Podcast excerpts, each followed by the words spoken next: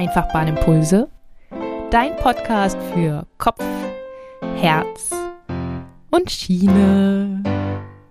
Ja, es ist soweit, wahrhaftig nach einem Jahr nun fast. Wir sind wieder da mit dem Einfachbahnimpulse Podcast, dein Podcast für Kopf, Herz und Schiene.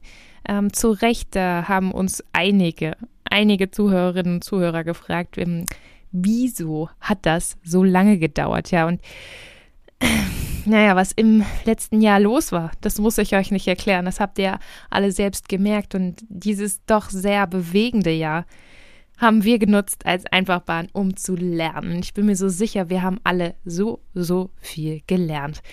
Wir haben unser Netzwerk noch einmal anders ausgeweitet und vor allem eines getan, uns auch intern anders organisiert, unsere Arbeitsweise angepasst. Wir wissen, wir leben in einer Welt, die sich stets verändert und so verändern wir uns auch stets. Also wirklich, es gibt so viel zu berichten und deshalb bin ich so froh, wieder hier bei euch sein zu dürfen mit unserem wundervollen Podcast, der wieder eröffnet wird durch eine ganz besondere Folge. Erstmals habe ich einen Gastbeitrag für euch.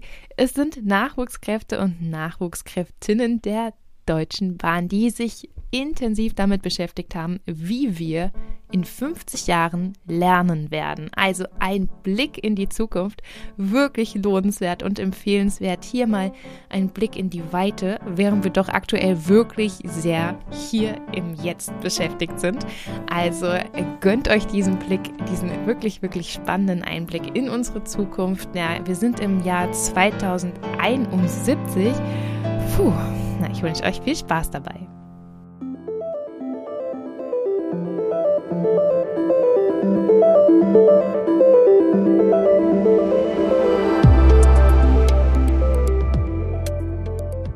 Hallo und herzlich willkommen. Wir sind Johanna, Moritz, Martin und Jana. Wir sind Nachwuchskräfte bei der Deutschen Bahn. Im Rahmen einer Projektwoche, die gerade läuft, durften wir einen Gastbeitrag zu dem Thema Wie lernen wir eigentlich in 50 Jahren für den Einfachbahn Impulse Podcast gestalten. Und wie man es halt kennt, wir sind Studierende aus verschiedenen Studienrichtungen und haben mit dem Thema Lernen eigentlich permanent zu tun, von der Schule oder Arbeit. Ähm, es begleitet uns eigentlich stetig und hat sich in den letzten Jahren sehr verändert. Und ähm, ich denke, es wird sich auch zukünftig noch sehr verändern. Und darauf wollen wir einfach mal ein bisschen mehr eingehen. Stellt euch einmal vor, wir schreiben das Jahr 2071. Die Sonne brennt vom Himmel und reflektiert sich in den Hochhäusern der Stadt. Diese hat kaum noch Ähnlichkeiten mit den grauen und kalten Plattenbauten von früher. Durch die Straßen tönt das leise Surren der hochfrequenten Elektromotoren der Zukunftsautos. Auf den Dächern glänzen die Solarzellen und versorgen die Menschen mit erneuerbarer, sauberer Energie. Die Welt hat sich in den vergangenen 50 Jahren sehr verändert. Gerade in den Bereichen Bildung und der Arbeit gab es einen großen Wandel. Roboter und Maschinen dominieren die Produktionsanlagen, Großraumbüros sind ausgestorben.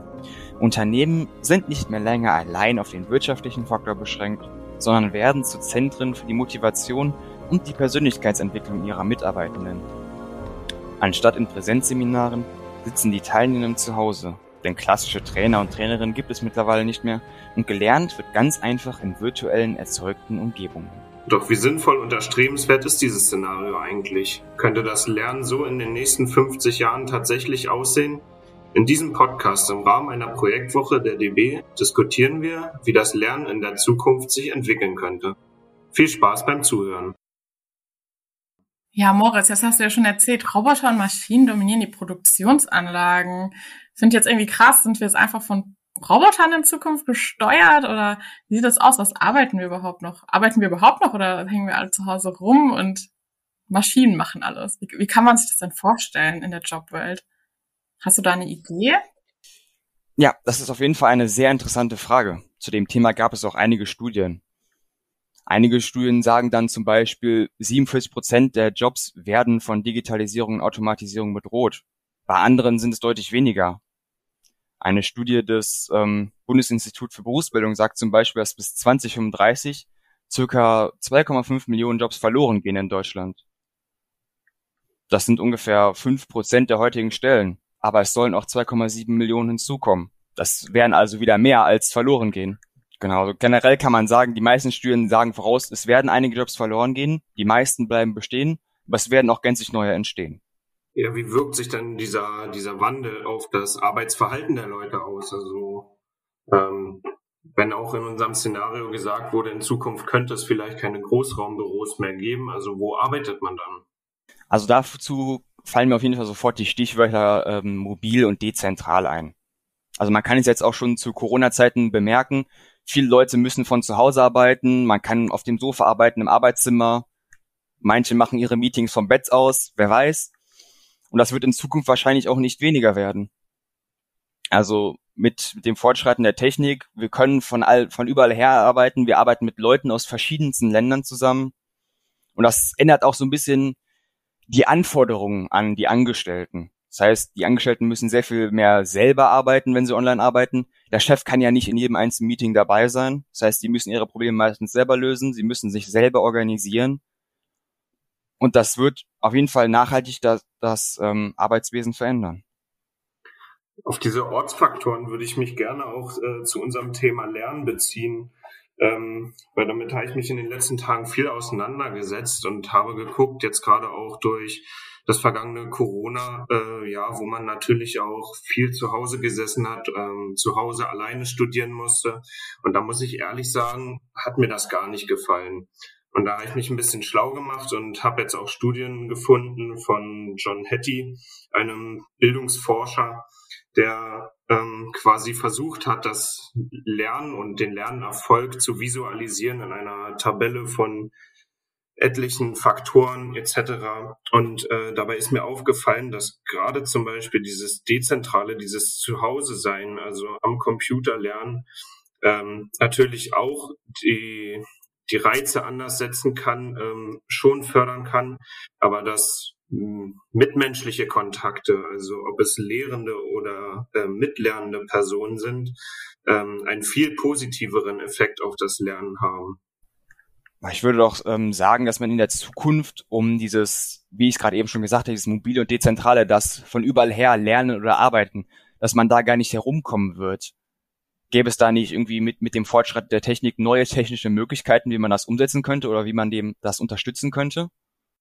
Ja, also ich denke, ähm, gerade wenn man jetzt so bei diesem ganzen Thema ist, online lernen, überall lernen, kommt man auch so einfach um die Medien nicht herum, die man, mit denen man lernen wird. Und ähm, ich persönlich denke jetzt vor allem einfach mal so an VR, also Virtual Reality, also das Lernen in so fremden ähm, Umgebungen, die einfach virtuell erzeugt werden. Ähm, einfach, die haben natürlich riesen Vorteile, so du begibst dich in keine echten Gefahren, wenn du auch gefährliche Szenarien lernst, zum Beispiel in Stellwerken oder sonst wo. Du begibst dich einfach nicht selber in Gefahr. Ähm, es können verschieden viele Leute lernen und vor allem sie können halt auch von überall lernen, womit wir halt wieder bei diesem Ortsfaktor sind. Ähm, stell dir zum Beispiel vor, ähm, ihr tragt normal schon eine Brille und habt einfach deine VR-Brille integriert.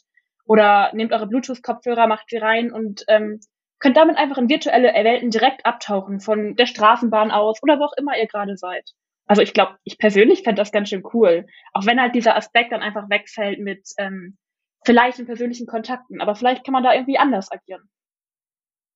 Äh, kann ich mir darunter vorstellen, dass in Zukunft das Lernen einfach ähm, auch ein Stück weit spielerischer wird. Also ich hätte jetzt persönlich Angst so ein bisschen davor, weil ich sagen muss, ähm, auch was ich mir angesehen habe, ähm, dass auch kognitive Fähigkeiten wie Bewegung, Gitarre spielen zwischendurch oder äh, Sport treiben auch einen riesen Einfluss aufs Lernen habe, kann ich mir dann vorstellen, dass ich jetzt äh, in Zukunft dann einfach nur noch quasi das Lernen von zu Hause mache, in meinem Stuhl sitze und von Level zu Level gehe? Oder wie, wie, wie setze ich da Motivationsreize, um, um das Lernen zu fördern? Ja, also ich persönlich denke, gerade dieser Motivationsfaktor ist halt eine Sache, die wir definitiv nicht vergessen sollten. Ähm, ich meine, in unserem Szenario haben wir auch betont, ähm, wie wichtig das ist, gerade auch im Zusammenhang mit den Unternehmen. Ja, genau, ähm, was mir da direkt so einfällt ähm, zu Motivation und spielerisch äh, lernen, ist die Gamification. Vielleicht habt ihr das schon mal gehört. Ähm, Gamification bedeutet, dass du in spielfremden Kontexten, also das wären bei uns einfach die Lernwelten, ähm, die vielleicht auch irgendwas mit der Bahn in dem Sinne zu tun haben, ähm, dass du dieses so einsetzt, dass du sagst, nee, wir, wir machen da spielerische Elemente rein. Du sagst, okay, komm, wir machen eine Rangliste, wir machen Highscores, du kannst was erreichen. Ähm, Und dadurch kannst du schon viel besser motiviert werden, gerade wenn es mal schwierig wird im Lernen, gerade wenn wir so oft zu Hause sitzen, ähm, vielleicht tatsächlich im Bett hängen bleiben, man weiß es nicht. Ähm, das hat ganz andere Reize. Ähm, Motivation ist, ich glaube, super wichtig. Ähm, und vielleicht, um das ein bisschen weiter zu spinnen, ähm, gerade durch steigende Dynamik, Dynamiken, Veränderungen in der Arbeitswelt, ähm, muss man echt gucken, dass wir da nicht resignieren gerade wenn vielleicht persönliche Kontakte auch weniger werden. Ähm, ich glaube, das ist ein richtig wichtiger Faktor, ähm, den, der einfach noch viel stärker ähm, angegangen werden muss in der Zukunft. Aber ich denke mal, also, dass man schon mit Motivation, wie gesagt, das ist ein sehr wichtiger Aspekt, aber ich denke schon, dass man, ich nehme, nehmen wir einfach wirklich mal diese Virtual Reality Welt an. Ich denke schon, dass man die vielleicht auch anders gestalten kann, dass sie wirklich ansprechend ist, seien es durch Level oder durch, also, dass man diesen Erfolgsfaktor einfach auch mit übernimmt. Ja, absolut. Und was mir noch dazu eingefallen ist zur persönlichen ähm, Komponente, ähm, was gerade Martin noch vorhin erzählt hat, dass, es, äh, dass dieser persönliche Kontakt einfach super wichtig ist, auch, auch gerade wenn man zu Hause sitzt. Ähm, vielleicht nochmal da auf, auf die Frage einzugehen, ja, wer, wer gestaltet denn jetzt eigentlich die Lernprozesse? Was ist eigentlich mit den Lernbegleitern, Lernbegleiterinnen? Wie sieht da deren Job eigentlich aus? Und ähm, ich könnte mir vorstellen, dass in 50 Jahren das ganz anders aussieht. Also es gibt schon noch Lernbegleiter, Lernbegleiterinnen, aber deren Funktion und deren Rolle hat sich schon echt verändert. Ich glaube, sie brauchen viel größeres IT-Verständnis. Sie müssen viel kreativer werden, virtuelle Räume erschaffen. Ähm, und gerade die didaktischen Methoden müssen einfach ein bisschen anders aussehen. Ja.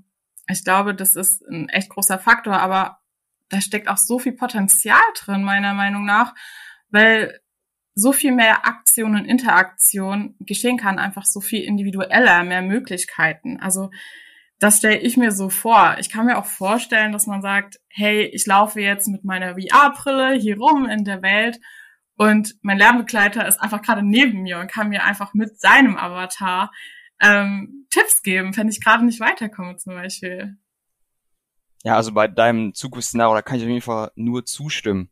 Also es gibt auch heute schon sehr viele ähm, neue Arbeits- und Lernmethoden, die halt sehr, sehr viel mit Kreativität und auch Motivation zu tun haben.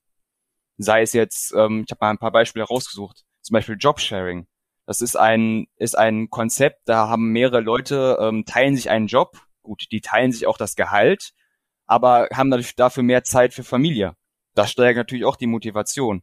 Oder man arbeitet immer wieder in wechselnden Teams. Also es gibt auf jeden Fall sehr, sehr viele moderne Konzepte, die auch teilweise heute schon eingesetzt werden mit mehr oder weniger Erfolg, aber es werden sicherlich auch sehr, sehr viele neue Konzepte auf den Markt kommen.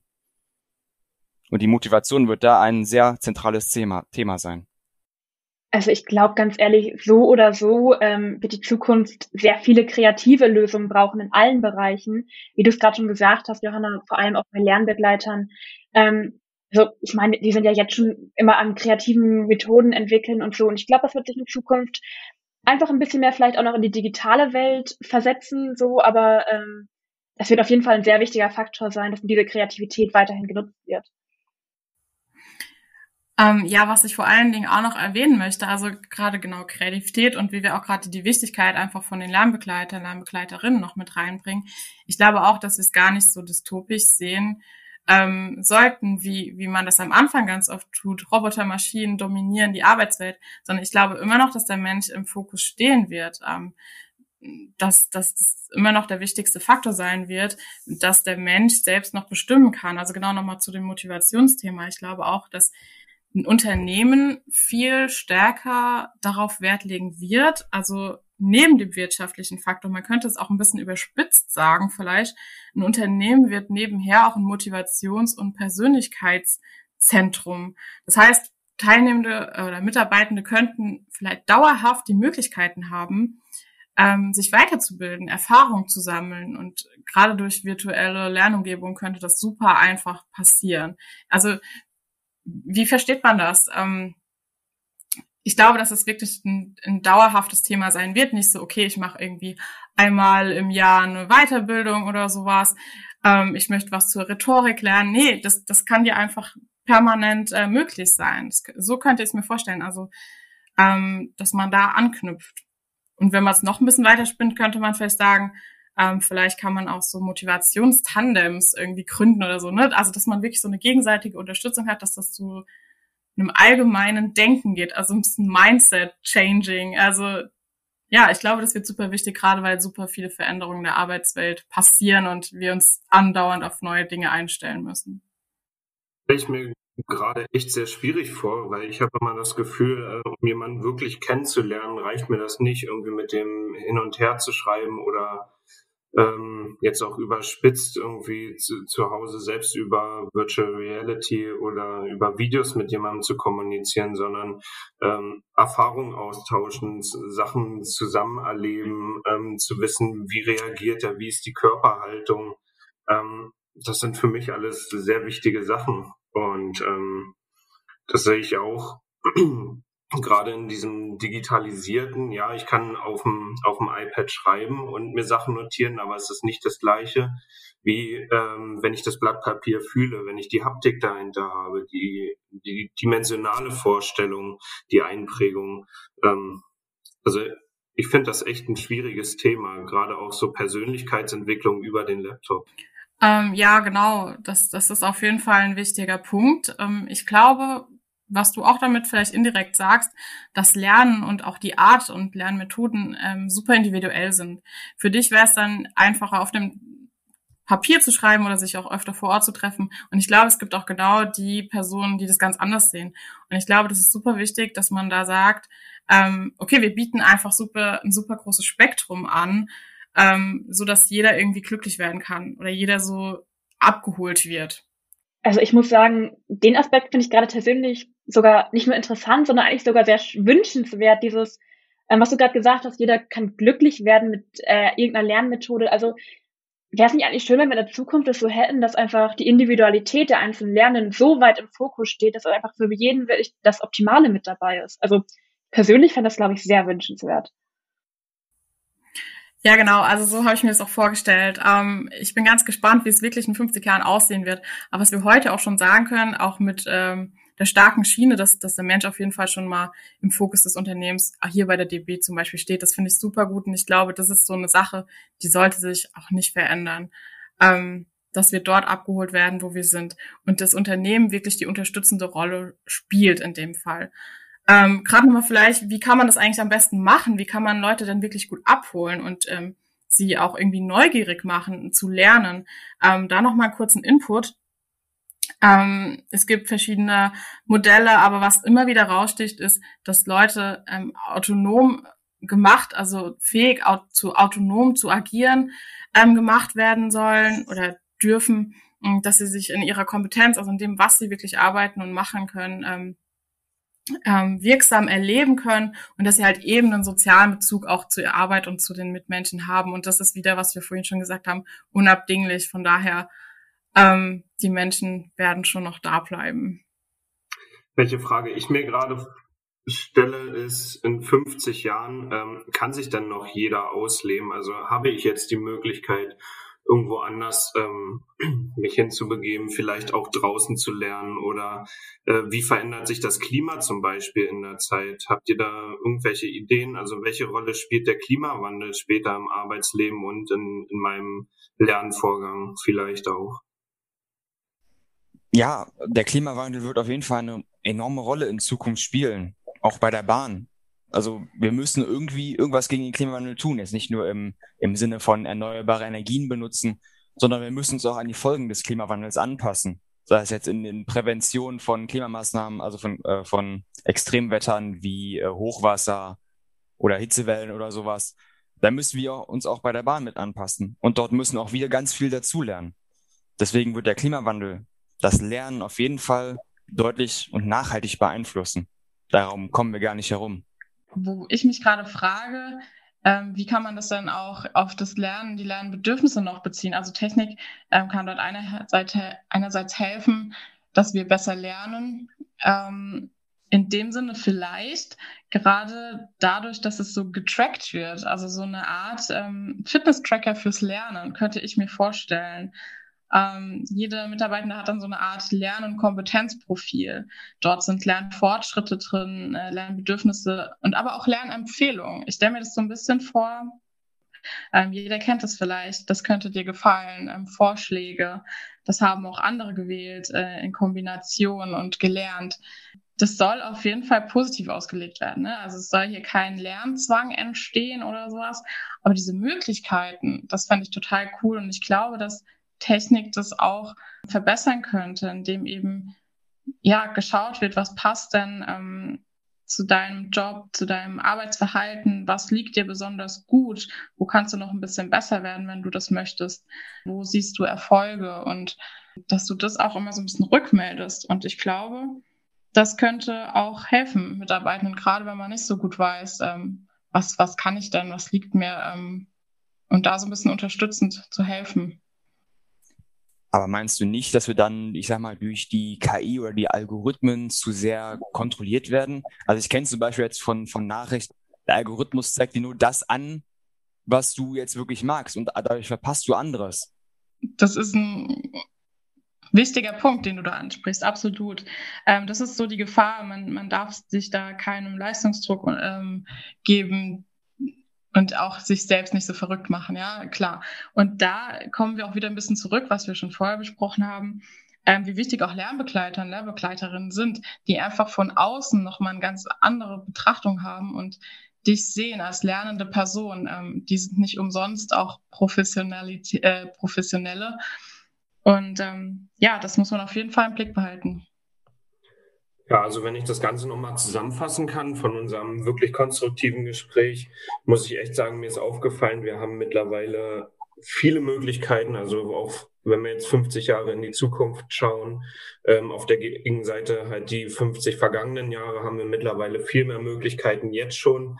Und gerade was in Zukunft auch ähm, noch kommen wird, wird sich auch noch zeigen. Das kann man sich ja alles gar nicht vorstellen. Und ich denke, da macht immer ähm, der Austausch miteinander, ähm, genau, die Bedürfnisse jeden Einzelnen, äh, ja, um alle Möglichkeiten gleichzeitig zum Lernen zu nutzen, um verschiedene Reize zu setzen. Und ich denke, da können wir sehr positiv auf, auf die Zukunft des Lernens schauen. Ich denke auch von der Seite der Technik aus ähm, werden wir in den nächsten Jahren noch einiges erleben, wie sich die Technik verändert und ähm, das sich natürlich auch aufs Lernen übertragen lässt. Ähm, wie gesagt, ich persönlich denke so ein bisschen wirklich an Virtual Reality. Ich meine, die Nachteile so wie Motion Sickness und sowas werden in Zukunft bestimmt weiter ausgearbeitet werden und halt, ähm, ich denke, dass sich dadurch dann durch die Medien noch einiges ändern lässt. Klar ist auf jeden Fall, das Lernen wird sich in Zukunft verändern und es wird sich auch immer weiter wandeln. Aber Wandel ist ja auch nicht unbedingt was Schlechtes. Wenn mit neuen, ähm, mit neuen Techniken, es kommen neue Möglichkeiten, man bekommt neue Themen, über die man lernt. Also die Zukunft steht uns offen. Wir müssen einfach kontinuierlich an dem Ball bleiben und immer schauen, ähm, wie können wir Bedürfnisse, Mensch, Technik ähm, und Zukunft einfach in Einklang halten. Und da denke ich, sind wir auf einem ganz guten Weg. Genau. Somit wären wir jetzt auch an dem Ende unseres Podcasts und Gedankenspiel angekommen. Wir bedanken uns sehr für die Möglichkeit, dass wir hier sein durften und unsere Gedanken einbringen durften. Und wir hoffen natürlich auch, dass es euch gefallen hat. Vielleicht hat es ja zu der einen oder anderen Diskussion unter Kollegen geführt und ja, vielleicht führen wir diese Diskussion auch im, im Konzern im Großen weiter. Nach diesem spannenden Beitrag herzlich willkommen zurück in der Gegenwart. Ich freue mich wirklich, dass du dabei bist. Vielleicht wieder oder ganz neu. Es warten so viele spannende Themen auf uns versprochen. Schiene verbindet Menschen seit Hunderten von Jahren und jetzt sind Kopf und Herz dran. Ich freue mich auf deine Impulse, deine Sarah von der Einfachbahn.